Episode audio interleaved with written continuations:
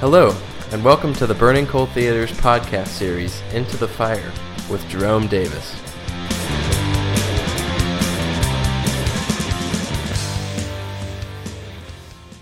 Hi, I'm Jerome Davis. I'm the artistic director of Burning Coal Theater Company, and I'd like to welcome all of you to Into the Fire, the Burning Coal Theater Company podcast on all things theatrical.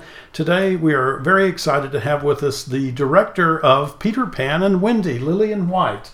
Lillian, welcome. Thank you, Jerry. I'm glad to be here. Well, we're glad to have you. Uh, we're a few days away from opening uh, Peter Pan and Wendy, and it opens on Thursday, the 30th of November, and runs for three weeks through the 17th. You've been hard at work on this show in rehearsal for about seven weeks, six weeks. Yeah. Five weeks of rehearsal. Mm-hmm. Um, we had a weekend workshop in June, right. and the creative team and I have been working on this since probably February or March. Right, that's right. Mm-hmm. Uh, and how's it going? It's going so well. I'm excited to have an audience. That's good. There's something special about this production, uh, special to us at least, and that is the way in which the script is being created. Can you talk a little bit about that? Sure. So this is a devised production, um, and what that means for this show is that we, as an entire team, as the creative team, as a group of actors, are using J.M. Barrie's original novel Peter and Wendy as our primary source material, um, and then some of his additional notebooks and letters and writings as secondary material that we're culling for images. Mm-hmm. Um, that become the basis of our show, and some text as well. Mm-hmm. Yeah. yeah. So where where did you find those uh, those additional sources? I guess I just was browsing as many online bookstores as I could. There is a really great online resource mm-hmm. um, compiled by a man named Andrew Birkin who has put up photocopies of lots of photographs and letters and oh you know notes for scripts. Um, so yeah. there's this big online resource as well. Per, uh, stuff that was personal to Barrie himself, or mm-hmm. well, that's interesting. Uh, and so um, you did some of that, and did other people involved in the production do that kind of research as well, or was that mostly in your hands? That was mostly in my hands. Other people um, spent a lot of time with the novel. So, right. for example, Robin, our choreographer, went through and picked out a lot of very specific pieces of prose from the novel that have cues um, or ideas or suggestions for the choreography. Mm-hmm. Um, and so that became the foundation for the creative proposals that she brought in. And the way that I think of creating devised theater is to use proposals, to use this sort of s- structure that people bring in and give to someone else. And then those other people take it and refashion it and layer more things onto it. Yeah. Um, and then we arrive somewhere new. And that you do that over the course of months. Mm-hmm. Um, and so by the end of it, you have a script and a play structure that has um, something that really does have everyone's touch on it and really does have everyone's fingerprints all over it.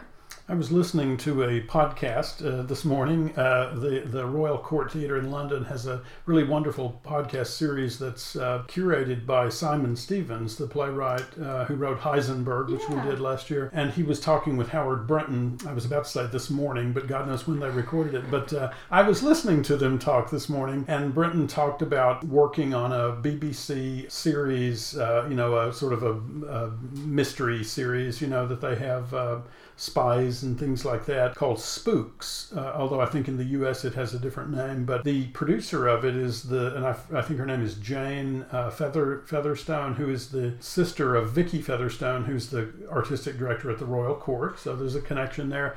But uh, Jane would have him and the other writers in the series uh, take a piece of paper and write just very quickly write two lines of dialogue at the top of the page and then send them all off to write an episode, just starting with those two lines. And Brenton, who's been around since before the earth cooled, you know, he thought at first, what a what an idiotic thing to do. I'm a writer, I don't need any help. But he said that he found it uh, incredibly invigorating that that much of a of a frame, and we are reminded. I'm reminded that that most great art does have a frame around it. And so tell me about the frame that you used to, to pull together what must have been a vast amount of information. Mm-hmm. It's a great question. The so starting out from the very first time I read the book, I was extremely interested in the mother-daughter relationships uh-huh. um, and in the darling reality that sort of bookends the adventures in Neverland. Um, and so I knew that in terms of framing the whole story, I wanted to center it on Wendy's journey that begins with her family, goes to Neverland, and comes back to her family. Mm-hmm. And so I knew that a lot of the sort of prompts that we did more with physical work rather than having people write dialogue or scenes, Yeah. but we did a physical parallel to that. A lot of those were grounded in having people devise what their character dreams about while they're in the darling reality that maybe connects to what they eventually discover in Neverland. I see. So that's one example. So some of the gestures that we see in the production, which I'll, I'll give that much away, that that aren't uh, particularly naturalistic, uh, come from the, that dream world. Mm-hmm. Yeah, that right? absolutely. Mm-hmm. Okay, that's very interesting. Um, so uh, a lot of people know uh, Peter Pan uh, uh, or think they know Peter Pan, but the the way in which the story uh, originally came about is is it, uh, surprised me. I, I thought I knew it, but then I have learned over the last few months that it came about in a different way. Can you talk a little bit about that? Do you know the sequence of events? Sort of. I know. I know the general shape. I know that J.M. Barrie originally wrote Peter Pan as a play before he wrote the novel, Mm-hmm. and that even with the play, he wrote he rewrote versions and versions and versions. And so I think it wasn't until like like twelve years after it premiered that he sort of announced that he'd arrived at the final, Mm-hmm. final version, version. of the script. yeah. But then there's also Peter and Wendy the novel that came out seven years after the play. Uh-huh. There's Peter Pan in Kensington Gardens, which is sort of a backstory to Peter Pan about his experiences living with the fairies As a baby. as a baby. Yeah. yeah. Yeah. There's the Little White Bird, which is about another little boy but has tendrils of Peter Pan in it. Uh-huh. So it's sort of thematically and as a character, Peter Pan runs through so many of J.M. Barrie's work. It's something that he could never quite let go of. Mm-hmm. I had heard that the, that the story had actually begun with uh, s- stories that he would tell his children uh, uh, at bedtime. Is that is that accurate? I think um, so. He had a very close relationship with the Davies boys. Um, so he befriended Sylvia Davies, and she was a married woman. She was married to Arthur Davies, and they had five children.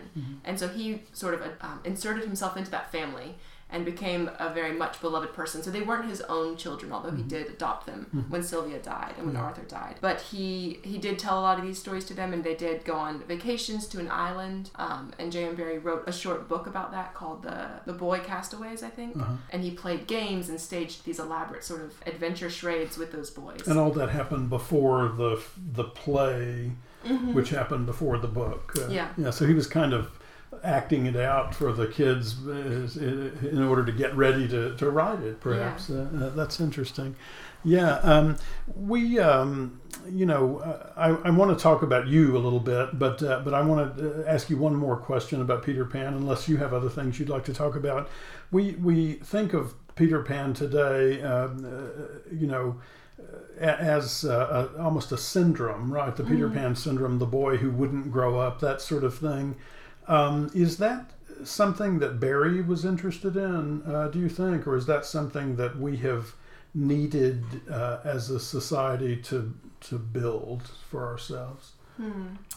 I think it may be more of a projection. I think that in a lot of Barrie's writings, he writes about his own anxiety as a very small, like very physically small man, and as someone who didn't, you know, there's sort of questions around whether or not he ever um, consummated his marriage, and there were just a lot of anxieties that he's he wrote about um, as someone who maybe didn't grow up in a way that was expected for a man of his time. Right. So I think those things were simmering in all of his work, but um, but I don't know if I would. I'm hesitant to to say that he uh, wrote it as an expression of a syndrome or analyzed himself as having a syndrome or something like that. The fact that it's there doesn't necessarily mean that he knew it was there or wanted it Right, to be there. Right. And there's I think a book in the 1980s that's the Peter Pan syndrome book. Yeah. That's, there's a title for it, but Yeah, that yeah. launched that. Well, and Michael Jackson, you know, was coming along around that time as well. Uh, my wife always says the artist is the last person to ask about their work, and she points to Georgia O'Keeffe, who insisted that there was nothing sexual about the flowers that she painted, you know, the lilies and, or is it lilies or orchids? I forget what she painted, but whatever. Um, so uh, let's talk about Lillian White now a little bit. How old are you, Lillian? Do you mind if I ask on the air? I'm 24. 24, very good. So you've been out of college for a year now? About a year. Yeah. Mhm. And tell me, where did you grow up? Where, I grew up from? in Darlington, South Carolina. Uh-huh. Um, it's about two hours south of here on a chicken farm. Um, my family's still there, and part of why I came to Raleigh after graduating was to be a little bit closer to them. to the chickens? to- to uh, to your parents. Okay, got it. Uh, just, just being clear there. Um, so um, uh, Darlington is uh, is not a uh, uh, an area particularly known for producing great theater artists. How did you come about uh, working in this field, Hmm. So to speak? A little bit similar to J.M. Barrie. I directed all the games for my younger sisters. Uh huh. Okay. And you are clearly misinformed, Jerry. It was not well known for its theater until I debuted my, my directorial work at age eight. Uh huh. And what was that? uh, what was your first? Uh, first It was a play called The Junkyard, Uh-huh. um, and it was about a bunch of kids who lived in a junkyard and sort of played pranks on the owners of the junkyard. And this you made up from nothing. I mean, it was not based on a, a book you had read or. A, I, gosh, no, it wasn't based on anything. that's interesting. That's really interesting. well, that's that's a good sign. You know, we hear that story a lot of young people who sort of make a, the, a creative world for themselves when where none exists, but but often it's in emulation of something else. So that's that's quite interesting that you were making the stories up. Um, so you went to high school and did theater. Or? I did. I um, I went to the Governor's School for the Arts and Humanities in Greenville, South Carolina, which is an incredible public boarding school for the arts, Mm-hmm. um, and has a, a stunning pre-professional drama program. Yeah, So I went there for two years. It changed my life. for two Um, years. Yeah, mhm. That's interesting. Yeah, eleventh and twelfth grades. Yeah. Um, and that was where I learned a lot about the craft of acting, Uh-huh. and also sort of was introduced to just a very high level of rigor and discipline. Where did the teachers come from? They ooh, some of them I think a lot of them were from South Carolina, but they Mm-hmm. had spent time in other theater cities Mhm. um, and had come back to teach there. Well, I'm always amazed at how, how much theater there is in South Carolina. I was being a little bit flippant about the Darlington thing because of the racetrack, you know, which is what everybody thinks about. Uh, but um, but there are a lot of small, uh, you know, sort of pro- progressive, uh, uh, uh, forward-thinking theaters in South Carolina. It seems to me um, the Warehouse uh, is one of the better known ones, but there are others across the state as well. Did you have any experience as an audience member or as a practitioner in those? I went to several plays at the warehouse because um, Jace Tromsness, who directs there frequently, was a teacher at the governor's school. Mhm, Yeah. So there was a very strong link there. Did you ever see anything Matthew Earnest directed there? Uh, he did a, a. Winter's Tale uh, that, I, that I saw down there. He, he directed for us a number of shows over the years and um, and had got developed a relationship with them and did I think I want to say three or four plays at the at the warehouse. Uh, yeah, there, but there's a lot of stuff like that down. in- There's one called Trustus, I think. You know, Mhm. you know that company. I do know of their work. I haven't been to see them. uh-huh. Um, And then um, there's, uh, of course, several you know significant universities there that I, I understand have very good programs. Uh, Clemson mhm. uh, is one. Uh, obviously, USC is is one. But you didn't go to uh, college in state. You went out of state for college. no, I went to Oberlin College in Ohio. In Ohio, yeah, Yeah. Which uh, Emily Rain I attended for a short time. She she did her freshman year there, I think. Yeah, if I'm not I mistaken. didn't know that. I think I've got that right. Uh, she may call me up and tell me that I got that wrong, but I know she went one year to one school and then she got into um, uh, Cornell uh, uh, undergrad and finished up there. Um, and I think it was Oberlin. Um, what uh, what did you study at Oberlin? Was it a theater uh, course of study? Um, I spent a year at Oberlin, and then I actually left school for a year and worked at two different theater companies that, that had a very big influence on me. And when I went back, I um, created an individual major in performance studies Uh-huh. um, that was a slightly more academic major, but um, was a study of theater and performance grounded in um, the African American Studies Department, the Hispanic Studies Department, and theater. Uh-huh. So, so my angle, sort of, to performance came from um, questions about the role that theater played in human society. Uh-huh. That's uh, that's interesting. Performance studies is like devised theater is a is a phrase that I think uh, a lot of people have heard, but very few of them know quite what it means. It's like dramaturg, you know. What, Yeah. what does that actually mean? Um, so d- tell me about that performance studies. What does what does that mean to you?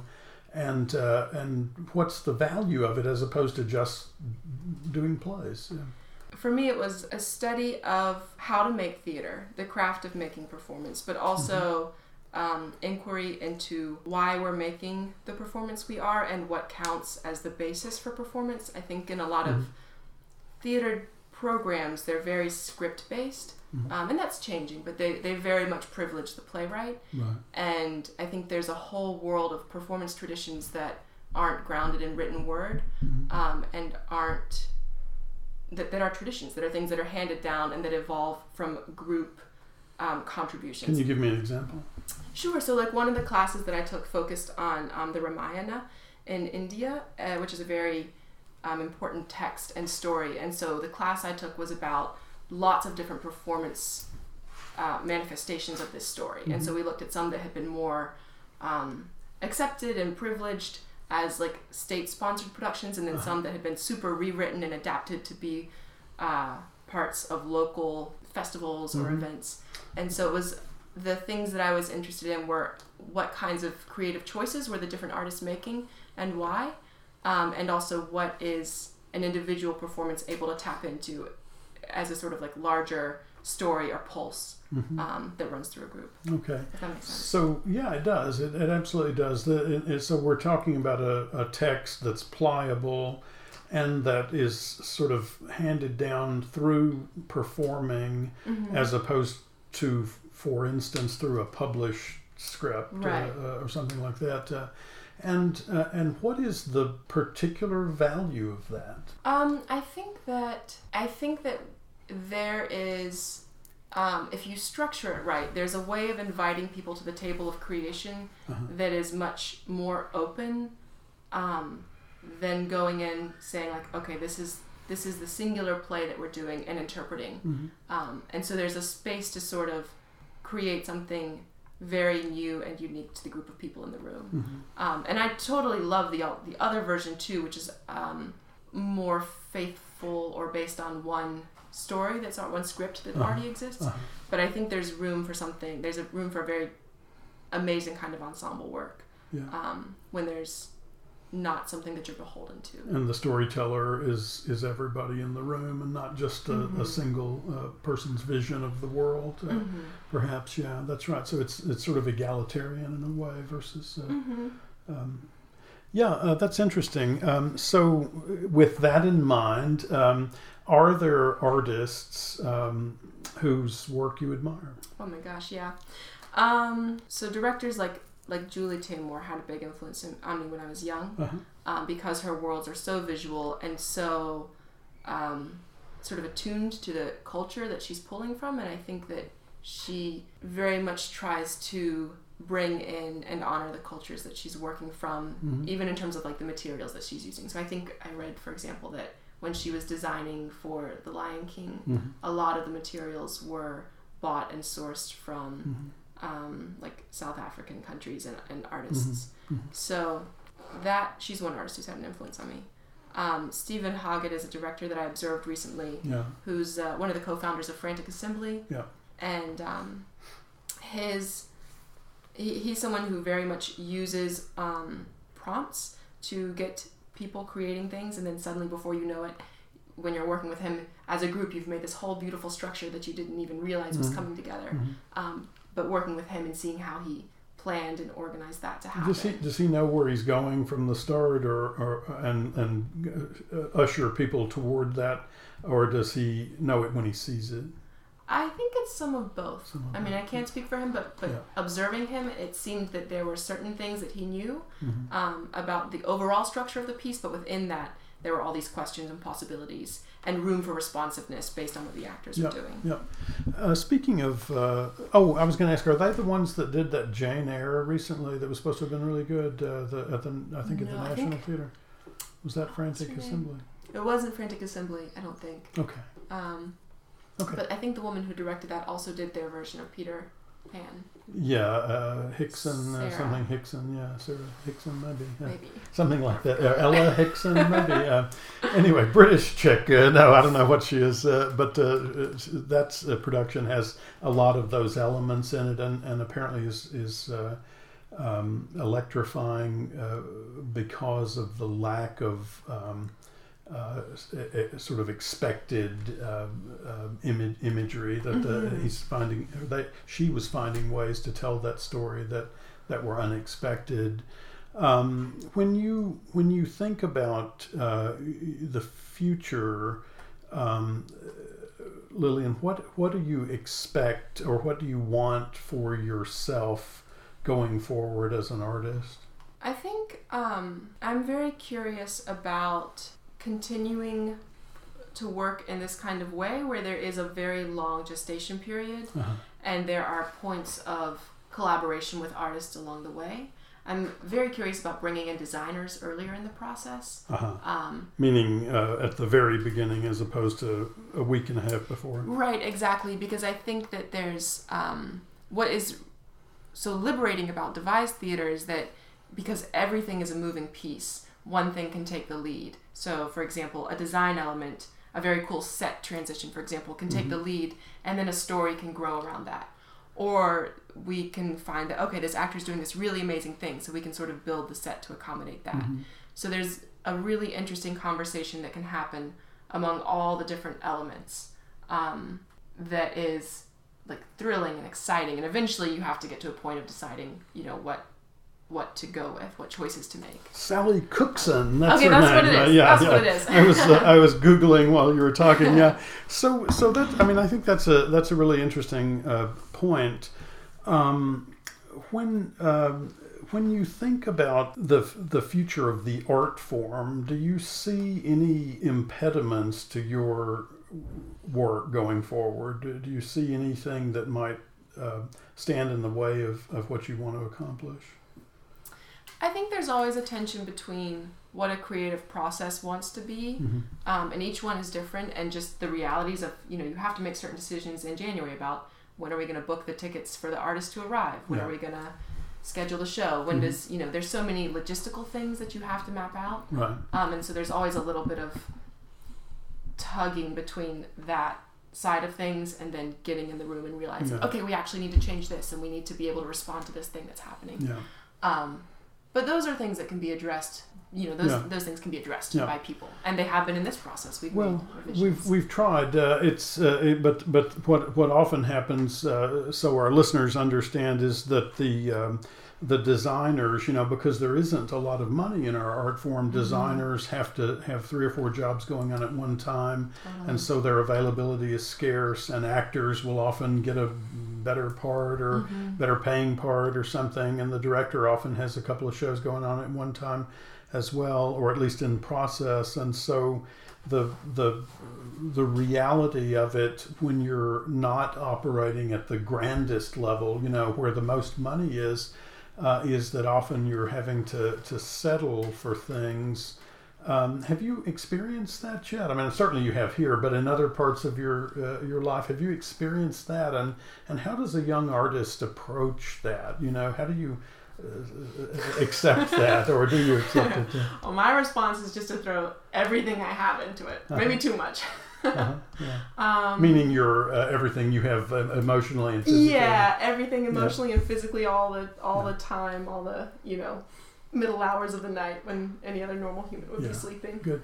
Um, Well, that's what that's the only one, that's the only answer, isn't it? There's no reason to talk any further on that subject. That that is the the right the right answer. Um, so um, the the last thing I wanted to ask you, uh, Lillian, is. Um, d- you know, you, you obviously have some, so- you know, some poli- politics in your uh, uh, life and in your in your mind, and um, I don't want you necessarily to talk specifically about that, but I do. I would love to hear your thoughts on the idea that. So let me just put, propose a proposition for you, and you respond to it. Proposition. I feel like uh, King Arthur in Camelot. proposition uh, that um, that great art must allow for all possibilities, but great political action must take sides. Is there a conflict in your mind?